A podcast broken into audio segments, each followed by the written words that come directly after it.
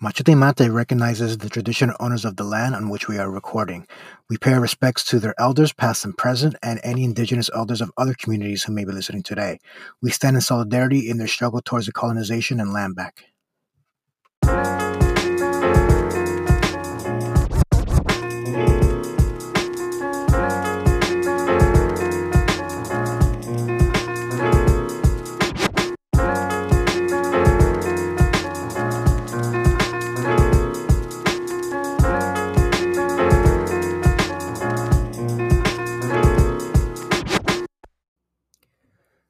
Buenas, mi gente. What is good? Machete Mate back with a current events. So um, we're actually on a roll. So we've been able to string together a couple of um episodes, which is which is good. Um, which is unlike us, but um, again, we have endeavored to try to release more consistent content because there's a lot of shit going on that needs to be covered. Um, again, for those of you who have stuck along um, and kept riding the wagon, we appreciate you. If you support what we do, um, consider showing your solidarity on our Patreon, patreon.com slash machete mate. A lot of um, cool things you get with that. So obviously we do um, periodic after dark. That's more like just us shooting the shit and talking about just life in general and stuff like that. Um, you could hear me um, more, more in the Queen's death as the subject of the crown from last week's. Um, uh, but yeah, you get access to our Discord, a nice little community there, so we could shoot the shit and just um talk about more in depth things and just sort of form a little community. Um, with that said, it's just the two of us this week again. I'm Leroy, coming to you from unceded Wurundjeri land in Narm, so so-called Melbourne, Australia. Here with the homie T. What is good, dude? How's it going? How's it going here in Virginia, which for inexplicably inexplicably has its fucking flags half mast for for some unknown reason because of fucking uh, Elizabeth Windsor's fucking croaking. Mountbatten. That's right. Elizabeth that's Mountbatten. right. Yeah, Mount, and it's funny Mount, because and, it's not funny, but talking about talking about flags that have mass here, like I was saying, like in the After Dark, that um legally you have to fly the Australian flag, the Aboriginal flag, and the Torres Strait Islander flag. All three are at half mass, so you have like the indigenous flags at half mass that like like like you know what I mean? Like those those flags is, uh, exist uh, yeah. to represent a people who are systematically oppressed by this this institution. You know what I mean? Yo, for real. Like what's it's just it's bizarre to me. Like it's Virginia, dude. You know what I mean? Yeah. Virginia. It's yeah. Virginia, okay? Virginia holding its its you know, P right wingers always like to talk about, oh, if the founding fathers were alive today, they'd be so angry. No, dog, I'm really serious. If the founding fathers were alive today, they would not understand having the flags at half mast. Okay, so Virginia's flag, first off, is the best flag of all 50 US states, mainly because it does have an exposed titty on there, which oh, automatically right. puts it which automatically puts it far and above the rest. But it, you know, it's a it's a picture of of uh of a woman who symbolizes liberty, justice, all this stuff, you know, got one titty hanging out. She's living her best life and she's standing over the corpse of a king with his yeah. crown off of it. Underneath it says Sic Semper Tyrannis, thus always to tyrants. Of course, that has some pretty shitty connotations now. has bad connotations now, but man, I swear it, it's a rad fucking like motto. It really is. Unfortunately, it is associated with you know neo Confederate fuck faces now, but it's just it's so funny to me that that even the United like people I don't get it. I don't know. We're we're we went ad nauseum about it on on our last yeah. on our arc. We talked about how normal everything is right now. yeah, and it's again, it's it's it's wild. It's hard to emphasize that our entire national mythology that we've created as Americans is a war of like this prestigious and glorious battle against monarchy and oppression against the British and like like you know what I, like it's the same people who keep talking about oh the founding fathers were here thomas jefferson right now in charlottesville yeah. virginia would be yes. like would lose his fucking mind you know what like anyway no first first he would yeah yeah we're we we, we did Whatever. this last week anyway we did this last week just check out um subscribe to our patreon to get access to the to the, to the after dark where we go into depth about this anyway, we'll just cut to the chase. Um, you also have to excuse us because we're both very, very, um, very tired. My very, my very normal son just decides to not sleep and wake up oh, all, all, hours of the night. So I'm running on fumes. Um, after a really long week at work, T's the same without the kid though. But I mean, there's other kids there, but not human kids. But anyway, that's true. That's true. That's true. Um, a lot of things going on. Um, first and foremost, um, solidarity everyone in the Caribbean with um, tropical storm slash hurricane Fiona, um, that is currently over Puerto Rico right now. Um, and if you've listened to us or you know us, you know how we feel about the hurricanes in the Caribbean. You know that a lot of our, a lot of the reason why it exists is as a result of a massive hurricane in Puerto Rico, that being Hurricane Maria. Um, and we're coming up on the anniversary of that, um, the fifth anniversary actually. Um, fifth, fifth anniversary. Yep. Um, so yeah, solidarity with everyone down um, back home in Puerto Rico, um, and everyone else in the Caribbean. Um, but today we're going to cover a few things. Um, we're going to be covering the attempted assassination of um, uh, Vice President Cristina Kirchner. Um, a lot of interesting things there. A lot of you know ways to play that, which is very very interesting. Um, the mass protests in Haiti because Haiti is always a, I mean, it's always a shit show. It's not their fault. It's just it's it's sort of that that that poster boy for colonialism, neoliberalism, and like every everything that we stand for and always talk about. Um, but we'll kick it off with I, I think the big story coming out of Machete Mate that we did an entire episode about is the constitutional referendum in Chile. Um, like we talked about a few episodes ago, um, Chile ha- had a vote on their draft resolution, or sorry, the draft constitution, as they rewrote the, or they they they destroyed the Pinochet um, constitution and rewrote one, and they voted for it. So obviously, the two options being apruebo, so approve, or rechazo, so like I, you know, I, I disapprove, I, I reject. That's the word. Um, and unfortunately, reject lost um, by quite a healthy margin. Was something like sixty-three Whoa. to twenty-seven or thirty-seven or something. It was spanked. quite got fucking spanked. Got spanked, resoundingly defeated which means that the Pinochet constitution is unfortunately still the law of the land. Um, and some of the results were quite interesting. Um, but before we get into it, I just got to say that, um, again, I was proven, proven right, right? Because when we were talking about it, I said that it's funny how usually when it comes to South American votes, um, the foreign voting, so the international voting, so like the diaspora voting, always tends to be left leaning. So we saw that with the um, Ecuador elections, Peru elections. Um, anytime there's elections, the international voting tends to be left leaning, um, and that was the case in um, that was the case here. Um, so the one demographic that voted overwhelmingly to approve was the foreign vote. So um, that's on me. so you could you could just bow down and grovel of the wisdom of um, I tell you what, clearly, you know, we we joke about, you know, the machete mate curse, right? You know, whenever we predicted something, like the opposite happens. yeah. yeah. Uh, half the time, uh, most of the time, I think we've definitively proved that I hold the curse. So I'm just never gonna fucking predict shit ever again. Yeah, I kept because... it. Look, I kept it. I kept it real. I told you, like, I don't think it was gonna, it was gonna, it was gonna pass. Yeah. Yeah. Um, but I think I did say to be fair that I thought like it would like it wouldn't be this big of a margin, right? Like it would be defeated, but like just. But this was a resounding um, defeat. Um, but let's get into it. Let's get into it. Um, let's let's break it down. So, what are your takeaways from, I guess, going back to our conversations before and now seeing like the fallout and the actual results? Well, okay. So something to keep in mind is that it lost in like every demographic. Man, I'm talking about all of them: working class, Mapuche all of them. You know, um, there's even some indications that it it did worse in working class districts than in others. Yeah.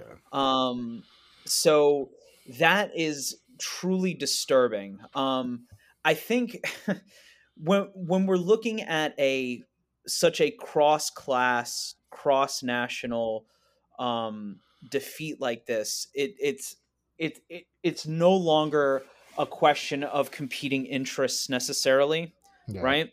You know, if, if it was if it was a if it was the case that you know there was support among the working class and oppressed peoples, and it just so happened that and, and the upper class had favored it, it really would have come down to, and, and like it came to the middle class breaking for reaction rather than breaking for uh, you know kind of progress quote unquote i hate that word but you you get what yeah. i'm saying yeah, yeah, um we would be able to kind of pinpoint oh well you know this was clearly a class vote um, the you know as often happens you know the, where the middle class breaks you know the um, or you know which class broke where to to form the coalition to win. But it lost everywhere man. So we have to kind of take a broader look at, at what happened what went wrong and and chief among them and i think we see evidence of this in the increasingly violent demonstrations that uh, have already taken place in Chile is yeah. something is kind of the kiss of death in uh,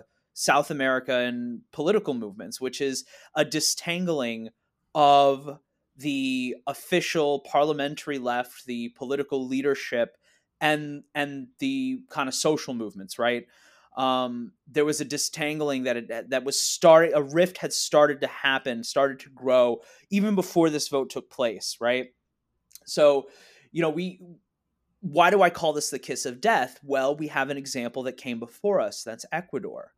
Ecuador, the same thing happened a couple years ago when the official left, um, the kind of you know the progressive and left wing political class started to kind of break away in a much more profound way with the social movements than exists, say, in like Bolivia, you know, where there is conflict between uh, Boliv- Bolivian, like, say, uh, indigenous organizations and, and the MAS party. Um, or even in, v- in, Venezuela to a degree, um, where you know if you if if the social movements kind of break up with the leadership class or if the official left breaks up with the social movements it's almost guaranteed to signal uh, defeats at polls defeats at the polls uh, defeats in social and civil struggle um, now this is you know something we one way we've always described the the kind of social forces at work in Latin America, you know, with the first pink tide, with the second red wave happening, is a dance, right? You know it's not good to be uncritically supportive of like governments or states necessarily i, I personally yeah. find it kind of ridiculous to just be like I support such and such government or whatever, right? You support the social movements, you can even support the political parties, but you have to recognize that these are institutions that are constantly in flux, right? So government's going to government. Right, right. So government's going to government. And to that end, we've always called it a dance, right? There's a dance yeah. that takes place between socialist parties with state power or limited state power control over some institutions. It's always disputed. Um, you know, between uh, political parties with state power and these social movements, right? There's a lot of overlap.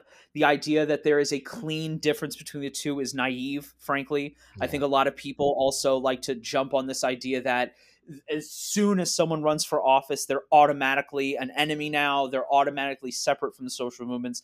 That's preposterous. There's always overlap between the two. And that's why it's a dance, right? It is a dance between the two.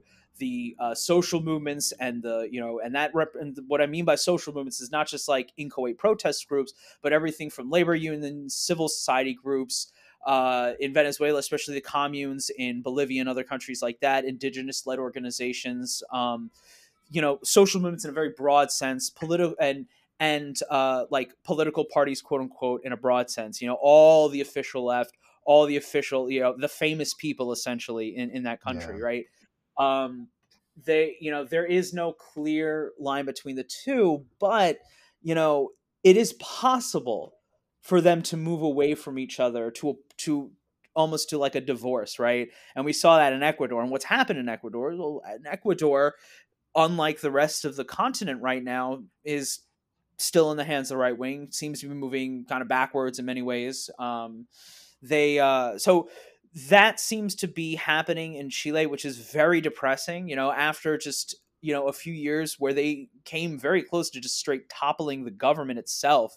You know, yeah. toppling the state. You know, just kind of skipping some steps, quote unquote, skipping steps. You know, if steps can be said to exist. Um, we see the kind of dis the, the a kind of moving away and a hardening and you know like you just said government's going to government you know it's the police are still operating there's still you know there are violent clashes happening in santiago um, it seems that so there's that factor, right? There's the disentangling of, of of the social movements, the grassroots, quote unquote, and and the official political parties. Well, that's one thing. Another thing to think about, and we saw this, we we discussed this, you know, a long time ago when uh, Austin came back. Austin, uh, my brother, uh, actually spent some time in England uh, during uh, Corbyn's last right. run for prime ministership. Um, he he was there for uh, like a couple weeks, a week or so um, actually went canvassing uh, with uh, local uh, activists in London um, on behalf of Corbyn, and um, you know something he talked about and kind of convinced him uh, of of the importance of media is that he constantly would run into people who would say things like, "Well, you know." I like the platform, or I like this, or I like that. I just don't like Jeremy Corbyn, which to an outside observer who's not in England seems kind of in, ridiculous. It seemed kind of insane. Yeah. How could you dislike this like kindly old man, the best that England could possibly offer? Kind of a weird, you know, slightly eccentric Englishman, right? That's the only good English that there is, right? um, you know what I mean? Like this, just the energy of like a 19th century, eh, you know, Anglican parson in the country, right? Uh, just this kind of weird eccentric crank. Um, yeah, uh, speak Spanish fluently. Right, right. Tea and crumpets, grandpa. Um, but uh, but so that's something to think about in Chile. From all reports, there was a tremendous propaganda campaign in yeah. Chile. Tremendous. Just the again, the reactionary press still controls the majority of media in Chile. Um, social media is a new uh, dynamic still. You know, I know social media has been around for like 20 years now, but in the grand scheme of things, it is still relatively new and we're still feeling its effects. You know, we'll get to this later actually when we discuss Argentina. Um, but there was all kinds of rumors that, oh, you know, uh, you know, once pensions become state owned, they're going to be lowered. Or, oh, uh, there was the same propaganda that uh, people in the United States will know about universal health care that, oh, it, you know, the socialized medicine is not going to deliver like private medicine will, you know, which again, probably someone like you, Leroy, living in a country with a Medicare for all system, again, which just doesn't make sense. Um, right, right. There's like issues there, but it's still different than you know the U.S. model or the Ch- current Chilean model. Yeah, yeah, hundred percent. And I like that you took it there because that's exactly where I was going to go. Um, what we need to remember as well in Chile, like this was like we talked about like many times, like this was sort of the proving ground for this neoliberal idea, right? We got you know the full dictatorship, got the constitution that really instilled pure neoliberalism in this country, right? And then it sort of got exported everywhere else. Like this was like the proving ground, the case study, and then it kind of expanded everywhere else. And when you have when you've built a society based on this, like you can't be surprised when like the people at the bottom are afraid of the change because I have nothing now.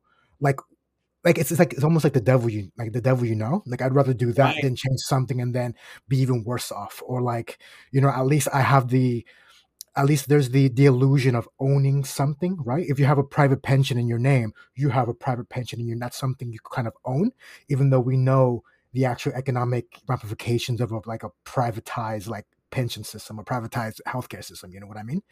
Um, so like that's not really surprising.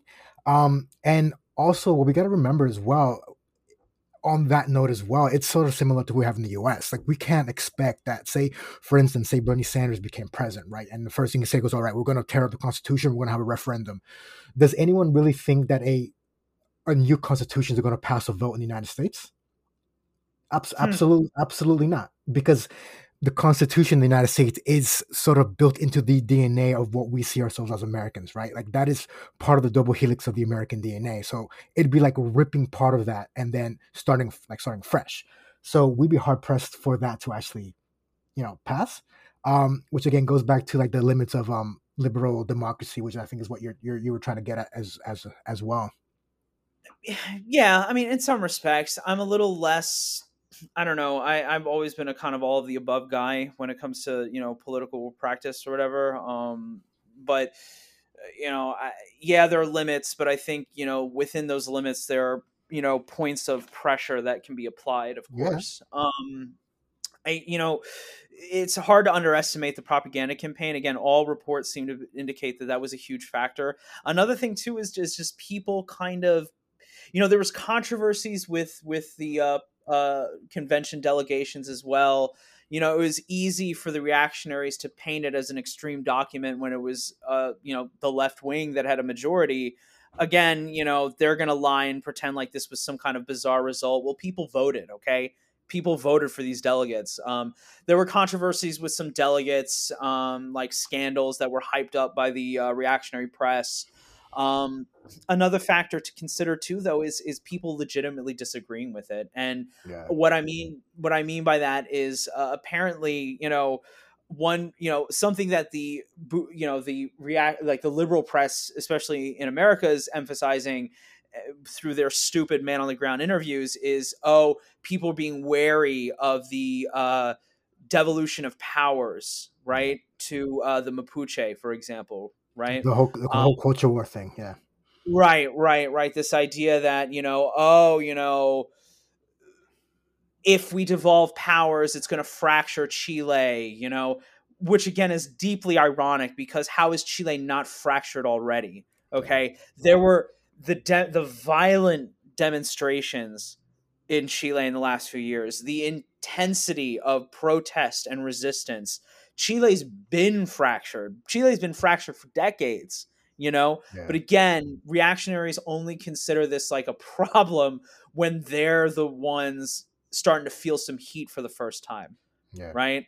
That's yeah. when it's a problem. Um, 100% and like it's the same thing we've seen in the United States. It's about maintaining that, and it's that bullshit like the liberal media pushes, like liberals in general, centrists push in general. It's about maintaining that status quo. It isn't necessarily about like changing the balance of power because that would be counter to what their ideal of their nation is. You know what I mean?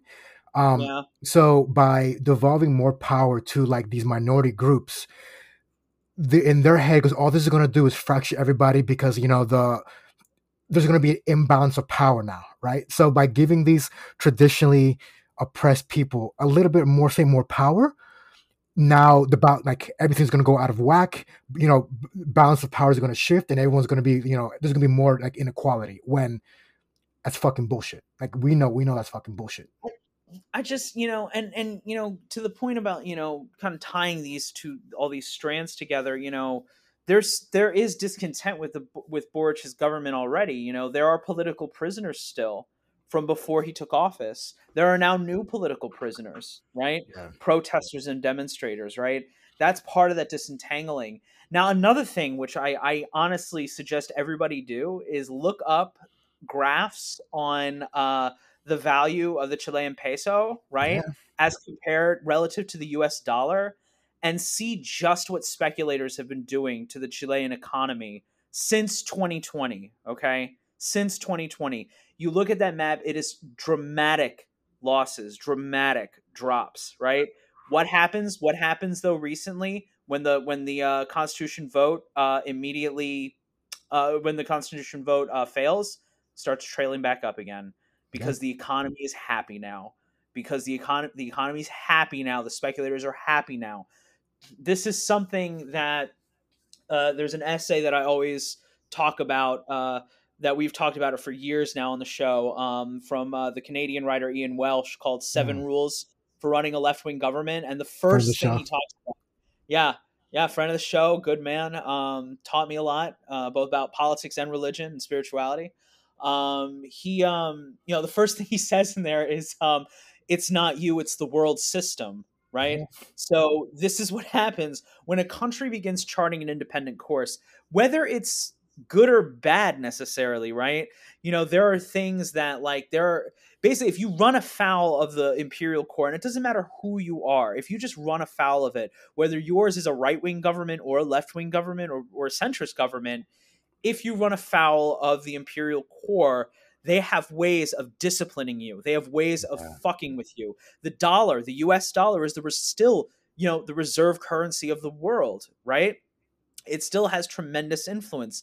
Russia is learning that the hard way now. Again, not that I approve of the Russian government. This is what I meant. You could be a right wing government or a left wing government. Look at Venezuela over the last two decades, right?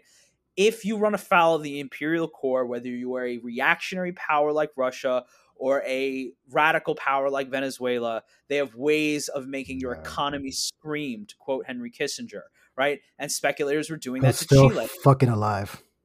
Yeah, yeah. You know, the thing is about Henry Kissinger, just an aside, I'm fairly, you know, it's it's pretty clear, it's an open secret that he practices some kind of uh, demonic uh, witchcraft, um, and he has Yeah, you know several familiars, several demonic familiars that uh, are keeping him alive uh, somehow. Um, I don't know how. You know, it's probably one of those things you have to kill all four familiars and then he's done or something. That might be Harry Potter. I don't know. I I, I don't know those books. Um, I it's a Horcrux. I think they call them mm-hmm. something or something. Like I don't fucking yeah, I don't yeah. fucking know. Fuck her too. She's a, she's a shitty transphobe. Um. Anyway, uh, before we go on a tangent, um, I think that's something to think about too. Is that you know they have ways to put pressure, you know, and and with such dramatic drops and and inflation affecting the entire world. Let's keep it real here. It's worldwide inflation happening to various degrees, which yeah. we'll get into in our very next story. Um, that's gonna hurt, man. You know, if you're just an average Chilean, and you know yeah, you have the thrill and the glory of winning political demands, but eventually the riot ends, the protest ends, and you have to go home and you have to go back to your job and you have to still try to pay the bills and you still got to try to raise your kids and you still got to try to got to keep the water on, you know. Yeah, until the next protest, and then what happens? You come home, you know, you got to pay the bills, you got to raise the kids, you got to make sure the water's on, you know this is this is something that you know if especially you know in countries like the United States, if if you're on the left, you're familiar with this cycle, this cycle in your own personal life where it's like the whiplash. You're, you're doing right. There's a, a, sense of whiplash. You know, there's the there's the slow and steady. You know, there's the the tedious work of organizing. You know, the the email lists, the phone calls, the spreadsheets, the you know the one on ones. There's the dramatic moments like the riot, the strike, the protest. Um, the the uh the election night you know uh and then but even so you got to go home you got to go back to work you got to pay the bills raise the kids yeah. keep the water on right how do you you know it's it's it's easy to lose the lose your heart it's easy that's, to kind of you know, that, that, that's part of that um alienation conversation we had a couple of weeks ago. Right, right, right, right. You know, and and our system and this global system is designed to prevent us from having kind of experiences of resonance. Uh, this system is designed to to manufacture alienation, and you know what we're seeing here is the effects of alienation. We're seeing the effects of the grassroots being feeling alienated from the leadership. And, and you know what is Boric saying now? You know, he's saying we will, you know, we'll try again but he's tacking to the center now. He's saying, oh, yeah. "Oh, this is proof that maybe we need to work with uh, the centrist parties, the opposition parties." It's the last thing they need to do, man. What they need to do is repair their. Uh, they need to repair the relationships with the grassroots, with the social movements. You know, they need to, you know, make. You know, they need to figure out a way to, you know, keep the fire burning. Now, some, you know, more, I guess, libertarian left critics would say, oh, this is an inevitability that as soon as it became a question of the Constitution and not a question of simply overthrowing the state of things, uh, this was the inevitable result. I personally don't buy that. Um, I think it remains to be seen. I think the dance is valuable. I think there is value in in in kind of that multi pronged approach. Uh, but we'll see. Uh, we don't really know uh, if it's going to be if there's going to be a new convention. We don't know how they're going to write a new constitution. Um, are they going to do just go through a whole other round of votes again, where they vote to decide whether to do, you know, half Congress have elected delegates? Are they just, you know, it remains to be seen. Yeah, hundred percent. And um, before we wrap this up with, I guess, questions of what's next for Chile, what we reckon is next yeah. for Chile, um, the thing like this, this is one of those situations that like that rags like the Financial Times or like the Economist, whatever, like oh, dream God. of, dream of, because uh, leading up, leading up to the vote, what were they saying was, oh, you know, it's too left, it's this, it's gonna be, it's gonna be disaster, and blah blah blah blah blah, like setting, setting, setting the stage for the for the propaganda. You know what I mean?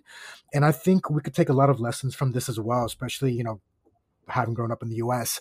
When it comes to things like social media, when it comes to like the social movements, when it comes to voting on something so momentous like a new constitution, that we see the overlap of a lot of lot of things, even if we think that like we're different worlds, right? United States, Australia, Chile, are like complete different culture, whatever. We're all human living in this world system, right? We're all vulnerable to social media like the same groups of people are very savvy at using that to their ends right? Um tapping into something like in our soul to you know get the worst or get the best out of us usually the, the worst right? Um so like there's the, like there's that. Um for me when it's when it comes to like what's next for chile I, I can only hope that um it's not what you said that it's not um Boric and like the the left movements tacking to the center, like you said, and instead like doubling down because I know in the United States, right, or in like in quote unquote the West, in you know white settler states that we grew up in, like we are the minority, right? Could you imagine if the United States rewrote a con- or drafted a constitution saying that like there's gonna be more rights for Puerto Ricans, for Hispanics, for you know black people, blah blah blah blah blah. It didn't pass, and then the next time around, those promises were like cut in half like what like what the fuck would you think? What the fuck am i gonna think? What the fuck you know we're gonna we're gonna feel like we were left behind. That's gonna either make us vote against it or just not come out at all. Like furthering the disengagement that you know the average person the average you know minority and oppressed group has with that the national government you know what i mean? Well um, something to think about too something to remember is that you know revolutions usually happen revolutions don't usually happen when things are are really really bad and have been bad for a long long time revolutions tend to take place and are victorious when things have been bad for a while, there's a bit of progress, and then an immediate turn backwards, right? Frustrated hope. Frustrated hope is an incredibly like potent mix. Okay. We saw this under the, you know, people forget Black Lives Matter began under Obama, right? It didn't begin under Trump and it didn't begin, under Bush. It started under Barack Obama. Frustrated hope the Russian Revolution, right? Was 1917 was preceded by 1905. Okay, yeah. you know, frustrated hope is usually what what really that's, does it. That's a really good. That's a really good point. So, um, so, so, we'll so what's so what's your take then? Like, you think that like, oh, I am afraid to predict anything anymore. I mean, I, we'll talk about hope, not like a pr- prediction. You know what I mean? Yeah, yeah. Well, you know, I mean, it, it, you know, it's it's going to be a case of frustrated hope. Um, I worry that uh, Boric will go the way of. Um, I, I'm I'm worried that Chile will go the way of Peru right now. You know, yeah. we haven't checked in with Peru in a long time, and we'll probably get to it in a couple episodes. We need to do a kind of a deep dive on on just updates in Peru. But I worry. Yeah, I worry that they'll go the way of Peru, but you know, it remains to be seen. You know, they're still there's still a fresh part. I you know it's going to be hard to see. We'll know a lot more about the contours of the future um, with uh, when they kind of make a decision on on how yeah. on how they're because they they're going to draft a new one or they're going to try again. That seems to be clear. Um, so the way they draft the next one will be interesting because that'll give us an indication of what will be in the document, and that'll be an interesting comparison to compare between the the you know their second try and the original try. So that that'll tell us also the you know the intentions of the official left in Chile. Yeah, it, it um it remains to be seen, but obviously, but um hopefully when that happens, we'll we'll keep y'all updated. Mm-hmm. Um, speaking of frustrated hope, let's move on to um Haiti and that oh, frustrated hope going back all the way to the um, Haitian Revolution and blah blah blah, and you, you know you know the drill. So Haiti has seen a sort of I don't, I don't even want to say resurgence, but an escalation of protests the last couple of weeks, the last couple of months, um, yeah. in the face of a what's proven to be an autocratic Prime Minister Ariel Henry, who um, kind of came to power after the assassination of um, of the, the previous Prime Minister Moise. Moise. Moise um, who he promised to hold elections. The elections haven't happened. We're like a year on, and people are frustrated. Inflation, just like everywhere else, is through the roof. And um, and we need to keep in mind as well, like those of us, you know, I live in Australia. T, you live in the United States. Inflation is hitting us hard. Like we're seeing it. But imagine being from living in a country as desolately poor as Haiti and shit just getting worse. Like it's reaching, you know, levels of like profundity that like you couldn't even imagine. And that's increasing. So obviously people are taking to the streets protesting. There was a um a uh, a fuel price hike. Um people protested that. Like legit said we can't afford this. Like you know, you need these are our demands, you know, lower the price of fuel. And in the face of that, the other day he hiked fuel prices again talking about shit like, you know, we need to make sacrifices for the country and this and that and blah blah blah blah blah.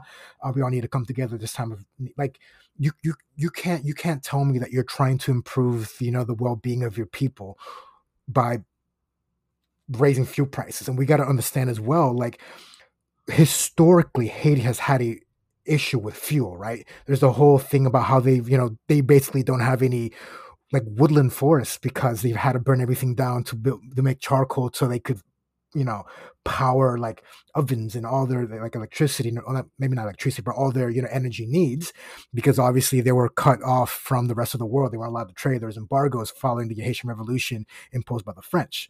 So this is a long-standing thing they've dealt with in their entire history and shit is just getting worse. Yeah you know it's something so moise is was assassinated a year ago um, two weeks after Moise's assassination, Henry, who was kind of his successor, um, has has been ruling by decree since then. Uh, some days he says we're gonna we need elections. Some days he says, oh, we can't possibly have elections. Um, there, with the investigation of Moise's uh, assassination, uh, his own, Henry's own name has turned up in the investigations. There's rumors that uh, one of the reasons Moise was assassinated was that he had a dossier on major political and econ- and, and economic leaders in Haiti that were yeah. connected uh, to uh, like drug trafficking and all kinds of uh, like unsavory things, um, and that he was going to turn it over to the United States. Because again, Moise wasn't a great man either; like he wasn't a good guy either. Um, he was also ruling by decree. Um, he was also, uh, but he hasn't uh, so after his death, you know, Henry takes over. Henry has postponed elections indefinitely. As you said in your introduction, Leroy, he uh, raised uh, fuel prices by about 115% in December of 2021.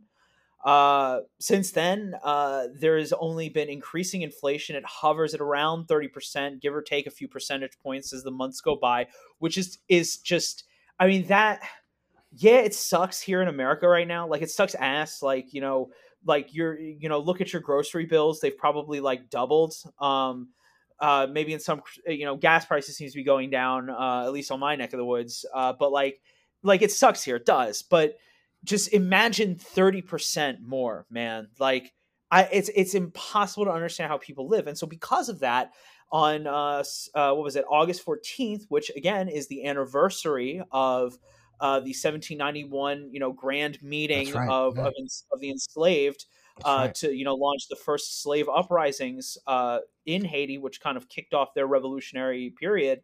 Um, there were rallies in major cities across Haiti.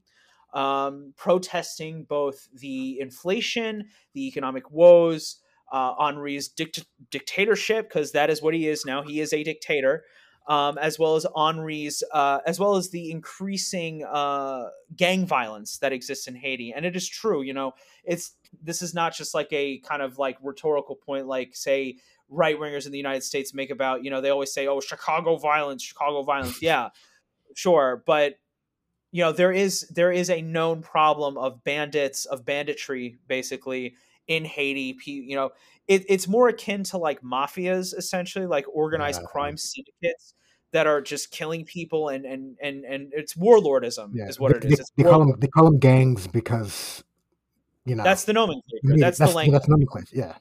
That's the language, and they are gangs, but they're a better way to think of it is they're they're warlords essentially. They're they're mini tin pot dictators that you know are constantly actually fight. They they tend to do they get in conflict with radicals and social activists and organizers in Haiti. Like they will massacre them um, there was a story a few months ago. A 17 year old uh, activist was murdered by um, uh, by uh, by some gang hit squad who yeah. are alleged to be connected to the Moise government. You know, this is a classic example, a classic thing we see repeated all throughout the world, where you know a kind of brutal dictator, a brutal political leader employs violence uh, street elements to enforce their power does do the dirty work that they can't right? Um, so haitians protested they rallied on august 14th uh, across the country. Protests became increasingly violent as the haitian police started cracking down. Um, those first few protests left like 14 dead. Yeah. um, what happened afterwards is that the protests started to increase started hitting smaller towns um, 30 people dead, um, including two journalists. There is a very disturbing video that was being shared online of uh, basically the the police and the paramilitaries opening fire. The journalist saying, "Hey, I'm press," getting shot point blank anyway, which has only infl- further inflamed yeah. uh, feelings uh, in Haiti. Um, and then, as you said, uh, just a week ago, what does that piece of shit do? What does that piece of shit dictator do? He says that they're going to raise price fuel prices yet again, right? I can only see this as complete. Eh, yeah, he does not care about the Haitian people. He's not trying to solve the economic problems. This is an attempt to clamp down and to kind of hurt the Haitian people who are about to overthrow his government. There's yes, I agree. There's that, but also like to me, because I guess I'm cynical like this that that says to me that he he he answers to to global capital. You know what I mean? Like he doesn't give a shit. He goes, "I'm going. We're going to raise fuel prices. I'm going to get a cut off the top by like it's like to me this is so obvious." But you're gonna have people out there goes, oh you know this is proof that you know these people can't govern themselves you know these poor black people in Latin America and like Africans and blah blah blah blah blah you know there's this corruption and blah like the the the corruption you know what's what's the saying um the fish rots from the head or whatever, whatever the fuck. Yeah, yeah, yeah. Fish yeah, rots it, from the head down. Exactly. It's coming from the top down, and the top down is no doubt the United States and like the the global North countries. Um, but that's but that's that. And something um it's, it's it's really hard to emphasize the conditions in Haiti, right? Uh, we've right. we've had conversations how like talking about like you know the slave trade in the Americas, whatever. That no matter how bad you you think it is, it was much worse. Haiti, no matter right. how poor you think it is, no matter how bad you think the conditions are in Haiti, it is much fucking worse. And this is coming from a place that was declared that was, you know, ostensibly the richest colony in the world in its day, right? Like with the indigo trade, with the coffee trade, with the sugar trade, like Saint Domingue was the cash crop of, of, of, of, of the planet to see how it is now. You know what I mean? And that's a direct result of these colonial powers saying a big fuck you. We're not, you know, we're going to take everything that you that you have, and we're gonna get rich off of it, and we're gonna punish you. Like, like there's the whole thing that Haiti had a like France, like after the Haitian Revolution, France made Haiti pay it reparations, well into like the 20th century, well after the actual quote unquote debt was paid off. Right? They they kept right. basically having to pay them back. And this is a situation you have now. And that facilitate that poverty, that that feeling of like such destitute like destituteness, des, des, destitute or whatever. I don't know what the what the word is. Like creates these conditions where power vacuums are gonna gonna rise up. Like people are going to look for answers. They're gonna look to someone who could fucking help them. And this is the situation you you get, right? Yeah, and I mean, really, you know, the thing to remember is that Haiti has not been the same since the coup of Aristide. Okay. Yeah. You know, a, a, a kind of populist left government um, that did exist until you know until it was basically, you know, it was couped not once but twice. Once under Clinton, another time under uh, Bush Jr. Um, ever since then, it, it feels like the you know the core group which is the united States, it's called the core group it's the united states canada uh, the uk and france uh, sound familiar y'all um, wait canada yes I mean, canada nice, nice canada Canada's part of the core group, baby. Yes, yes, yes. Interesting. Um, they're part of that, that the core group of nations that are constantly in negotiations with the Haitian government over, you know, fake aid and and uh, basically official policy uh, uh, towards towards Haiti. Um, but again, you know, protests continue even now. Um, they're getting a lot more violent as well. Um, as we speak, in the last 24 hours, there are burning barricades uh, have been set up in multiple cities. Um, so I think that the,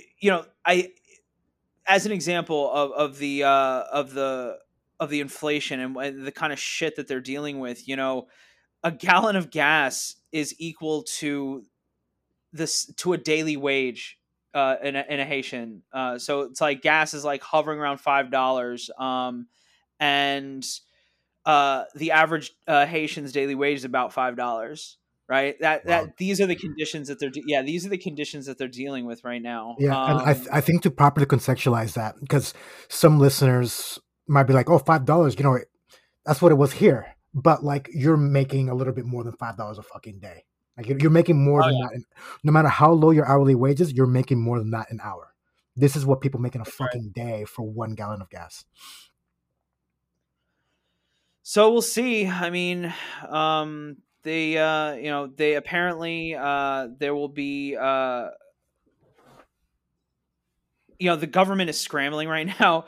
Um, different uh, members of the different members of the Haitian government keep on, you know, making statements like you know begging for uh you know calm calming the nerves and stuff like that which again is a lie because you know how are you going to pretend like you're trying to calm nerves when you just announce another fuel hike right so this is a developing story something to keep an eye on um, haiti is a is a country that just simply just cannot catch a break just cannot catch a fucking break that's that's that's that's 1000% it's it's I don't want to say comedy of errors, but it's, it's you can't catch a break from its from, the, from tragedy, its, man. From tragedy of errors. And like where I grew up, I grew up around a lot of Haitians, and they're the, some of the most beautiful people in the world, and it's just fucking tragic. Of course, but of course. When we when when we when when the revolution comes in Puerto Rico and we declare the Caribbean Confederation, Haiti will be front and center. We'll we'll help our we'll help liberate our, our brothers and sisters over there. I heard that, bro. Hundred percent. Anyway, let's um we'll move on to our last story. So the story coming out of Argentina with the attempted assassination by of former president and current VP uh, Cristina Martinez de Kirchner. Kirchner. Um, this is a wild one because there's an attempted assassination. By all by all accounts, it could have succeeded, but the gun jammed or something like that. And then like it's it's it's it's what, and I think this story is it's bigger than just the, than just the actual event. I think this is a story about like going back to how we were talking about with um Chile. Like it's it's a story about social media. It's a story about like the global systems. It's a story about like the the current zeitgeist. Uh, you know, a yeah. You know what I mean? Yeah, I'm glad you said that. You know, um, as we, uh, you know, as of right now, uh, it was on September 1st. Um, uh, she, uh, you know, the vice president was, uh, she was coming out of a car or something. Like she, there's out a video of it. Yeah. Yeah, there's a video uh, you can you can watch. You can see the gun right there, and he tries to fire, and it doesn't work. The jams or it just doesn't fire for whatever reason. Um, he's he's taken into custody. Um, this gentleman's name uh, is uh, what is this? His name Fernando Montiel. Um, yeah. He uh, uh, he he's a 35 year old Brazilian man, but he's you know he's uh, he's been living in, in Argentina for for decades now. So you know he's yeah, just he's an Argentine he's half man. like I think his dad's Brazilian, his mom's Argentinian. Right, he was right. Born in Brazil, but grew up in Argentina. Yeah. Yeah, yeah. Um, and so yeah, he attempted an assassination. Um, motherfuckers our age actually, born in '87. Woo woo. Wow, um, wow. Dating uh, us. What are you doing? Yeah. Oh, right. Um, but uh, uh, yeah. So initial reports, there's been other arrests in conjunction with uh, the attempted assassination, including his girlfriend. Uh, his girlfriend has recently been taken into custody. Uh, there has been debate now in the uh, among uh, the uh, in the press on whether they need to pass like some kind of laws to prevent this kind of stuff. Um, and it all stems from uh, the things that they found on social media, right? Hmm. So there was a picture of him with a Sonnenrad tattoo. That's the Black Sun, a a well known and contemporary uh, Nazi symbol. Um, there were also like on his Facebook page a lot of strange uh, Facebook groups he liked, subjects he liked, everything like from esoteric shit. Yeah, a lot of esoteric and occult type stuff. Um, a lot of things connected to like, uh, and you know, for people who think that they're you know that uh, the you know quote unquote woohoo or whatever like kind of uh the witchy stuff is a, an inherently like non-oppressive or is like a positive thing i you know i have i have some terrible news for you um like any religion or spirituality it can be used by people of a wide variety of political ideologies and movements Nonsense. so right um only only traditional religion is bad right only organized religion sorry religion in general can be good or bad depending on who uses it. Um, am I biased in this? Yes, of course I am, but it, it's facts. Um, now, I you know I think, and you kind of mentioned it in your intro there, Leroy, that like this is you know when I first saw the story, I kind of thought, oh shit, here we go. This is a kind of a far right plot to to kill her. You know, yeah, I had the same you know, thought a kind of polarizing individual. You know, there's a there's a recording of this man of a would be assassin just a couple weeks before the assassination tap, complaining about welfare programs for the lazy. You know, very typical conservative right wing like bitching about uh like social programs and things like that but you know there's something about just the circumstances there's something about the uh like the the Facebook groups he was interested, the topics he, he seemed to be interested in. Like there was also like a page for something called satanic communism, you know, whatever that is. Uh, yeah, right. What this tell what I honestly suspect now is that this was just kind of a disturbed man, right? Who now I'm not I'm not going with the lone wolf theory, which is bullshit, right? Lone wolf theory is is a is a uh, uh, it was actually a, a Nazi propaganda trick that has succeeded. You can read, at least in the United States, you can actually read documents, their internal documents from the 80s and early 90s saying that uh, promoting the idea that these were lone wolves. This is why right wingers. All, all the concentration camp guards, they were all lone wolves. Yeah, exactly. exactly. They were all just lone lone wolves. Right, right. Well, yeah, exactly. Like the, you know, this is lone wolf stuff. That's not what I mean. I mean it a little differently. Yeah, yeah, no, um, no, no, no. So you know, I think this was a disturbed man who, as you mentioned, because the zeitgeist is what it is, was riled up to the point that he would actually act on it, right? So this is what happens when you kind of have a kind of right wing, generally conservative guy who's also kind of just you know probably some sort of you know just d- a disturbed kind of person um a, a, a, kind of fanatical kind of person you get someone like that and you whip them up into a frenzy and what they're going to do they they act on it they'll they'll try to do something there is going to be elections in Argentina soon um yeah. about, uh, next year right um Cristina is a very polarizing figure in in uh, Argentina. Both, you know, there is both uh, bad critique of her and there's good criticism of her and her political influence uh, in the country, right? Um, she is a deeply polarizing figure, both uh, from a right wing and a left wing perspective. 100%. And um, we got to remember as well, apparently there were plans to assassinate Alberto Fernandez, who's the president of, of Argentina as well. So right. this is, a, this is I don't want to use uh, the word conspiracy, but this is this wasn't a single act. I, this is again someone trying to act on behalf, probably seeking some sort of like heroism for the movement, whatever, or whatever he thinks he's a part of. You know what I mean? You know, it's it's the word the. Eh, I don't know if this is commonly used in Australia right now. Um, it may because of uh, the the Christchurch massacre in New Zealand. Um, you know, a couple years ago. Uh, was but, done, that that was done by an Australian. Yep. Right, right but the concept of stochastic terrorism, right? Yeah. So what that means is that people don't have to actually like someone like uh, Donald Trump in the United States doesn't have to say, "I want you to go kill my enemies," right?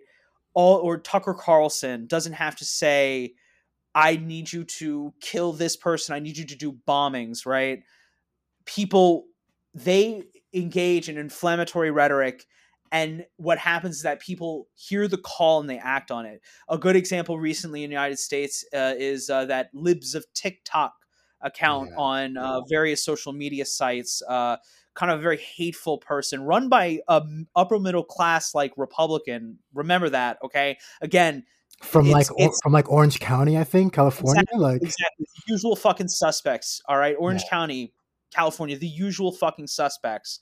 Um, who you know was would would put out this thing that this uh, children's hospital in Boston, I believe it was, uh, was doing. You know, was helping the tra- the transgenders, right? And what happened? There's been repeated bomb threats. You know, people are getting run out of their jobs, right? Libs of TikTok have n- never said go bomb a hospital, right? Because they don't have to. They don't have to, right? They engage in inflammatory rhetoric and disturbed individuals or committed ideologues act on it, right?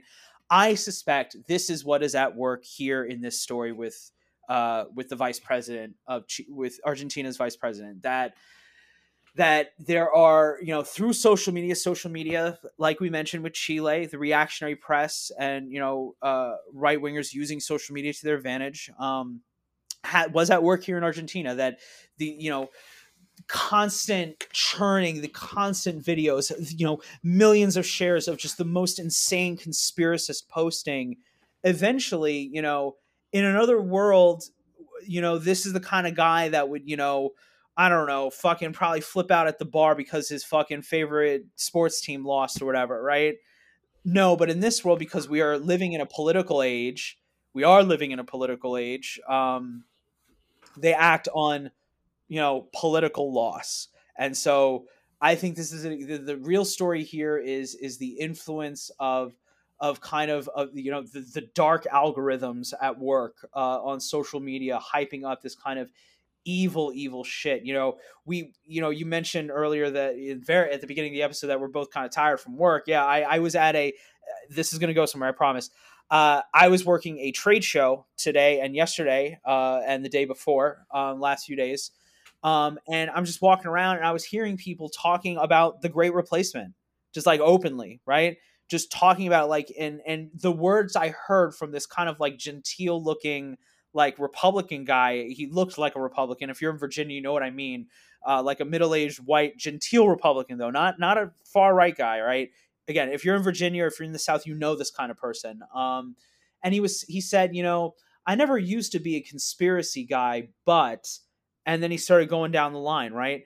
People who never would have been interested in this stuff before have had their brains fucking broken. They've had their fucking brains broken. What happens to a man whose brain is already broke? They attempt to shoot a politician. Yeah, hundred percent. And I think um, that's a very good point because I think that is big, a big part of the story as well. But I think another thing as well, it's something that we always talk about, right? We always talk about the concept of white supremacy throughout Latin America, right? The you know settler colonialism, and we always joke around, I guess, being Puerto Rican, being for the Caribbean, you know, making fun of Argentinians because you know they're German or Italian or all that shit.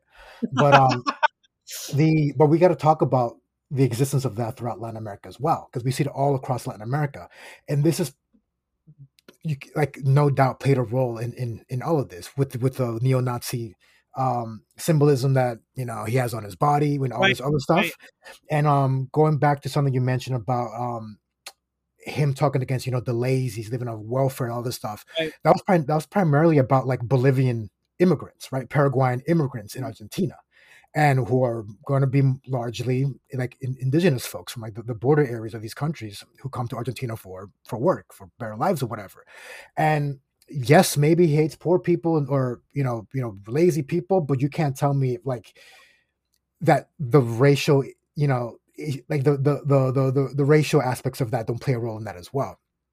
Um, and we got to talk about as well that um, when they were sort of investigating this entire event, they raided like that center that was the um what is it like the Libertarian Center Kyle Rittenhouse? Like like they yeah, named their, they named the little fucking like clubhouse after Kyle Rittenhouse. You know what I mean? The the dude who openly shot like black people like proudly. You know what I mean? Under the guise of oh, you know, you know, these people came and we're just protecting private property and blah blah blah blah blah, which is all fucking bullshit.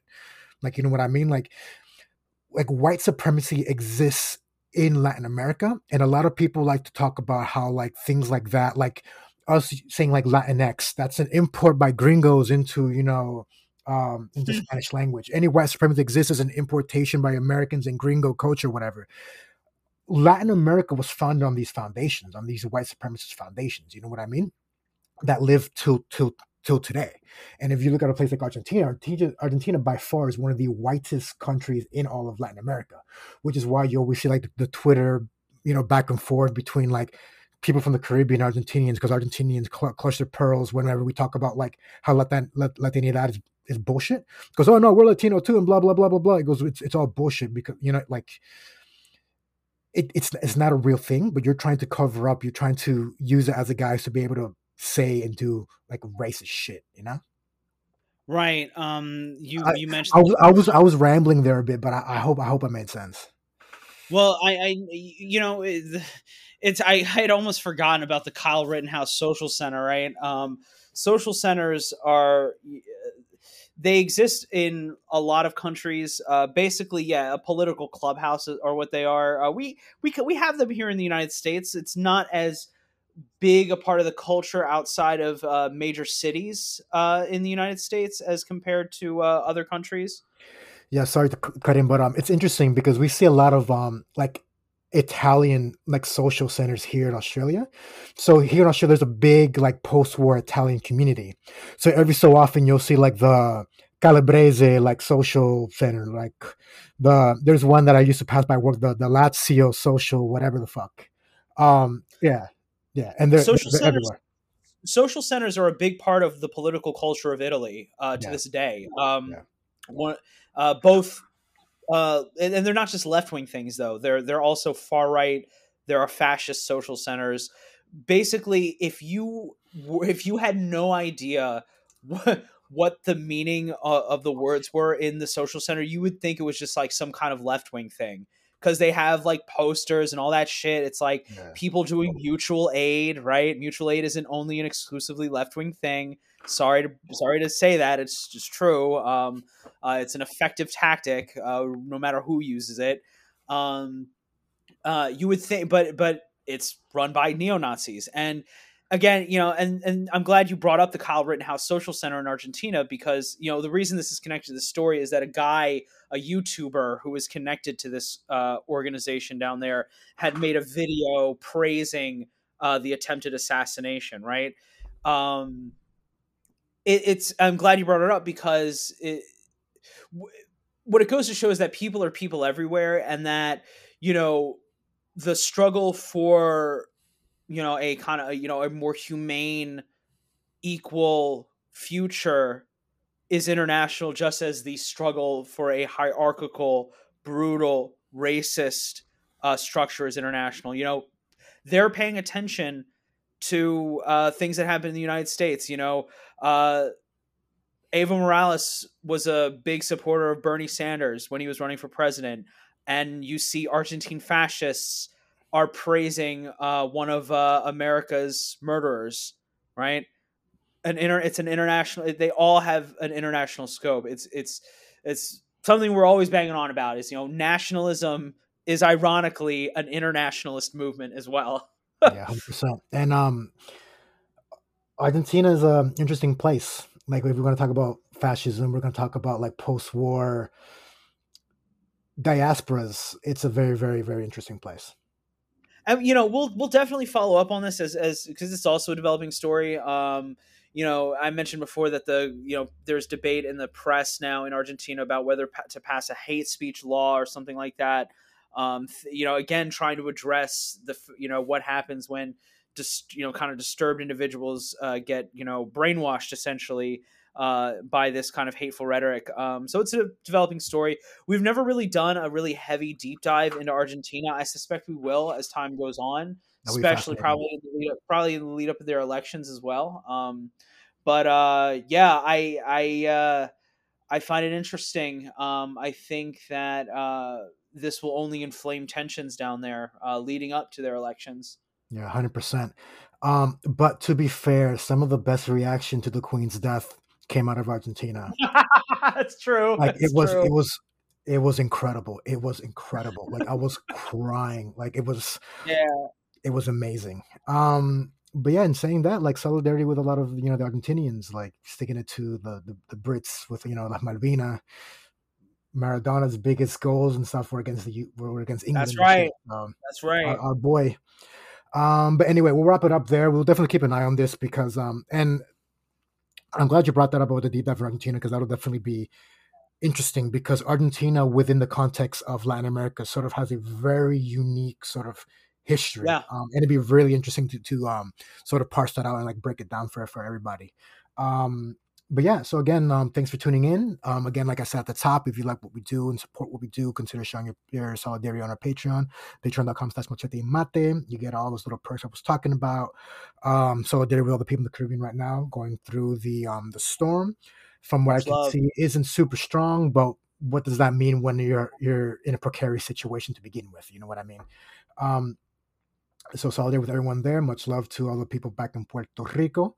Um, also, if you haven't checked out the the Bad Bunny's recent uh, music video for El, El oh yeah, definitely check that out. I don't know why we didn't mention it at the top. So um, from Bad Bunny's latest album, I guess I would say the main track is called El, El, El Apagón. So basically talking about basically him just talking about everything about Puerto Rico and how amazing it is um, w- within the midst of all the blackouts and everything um, and then attached to it, kind of interspersed at the beginning and then attached at the end, is a full documentary talking about um, Act 22 and now that's um, uh, Law 60, the, the, the gentrification, the the colonial law that um has the you know gringos coming and buying, buying everything.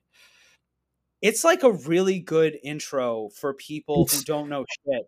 Like it's it's, I'm, it's I'm incredible. Not, it's incredible. I don't want I like it's it's legitimately like it's something you could send to like a friend of yours that knows not shit about what's going on. Like yeah. it is an excellent short introduction to the situation. It's really like God bless that fucking guy. Like seriously, God bless him.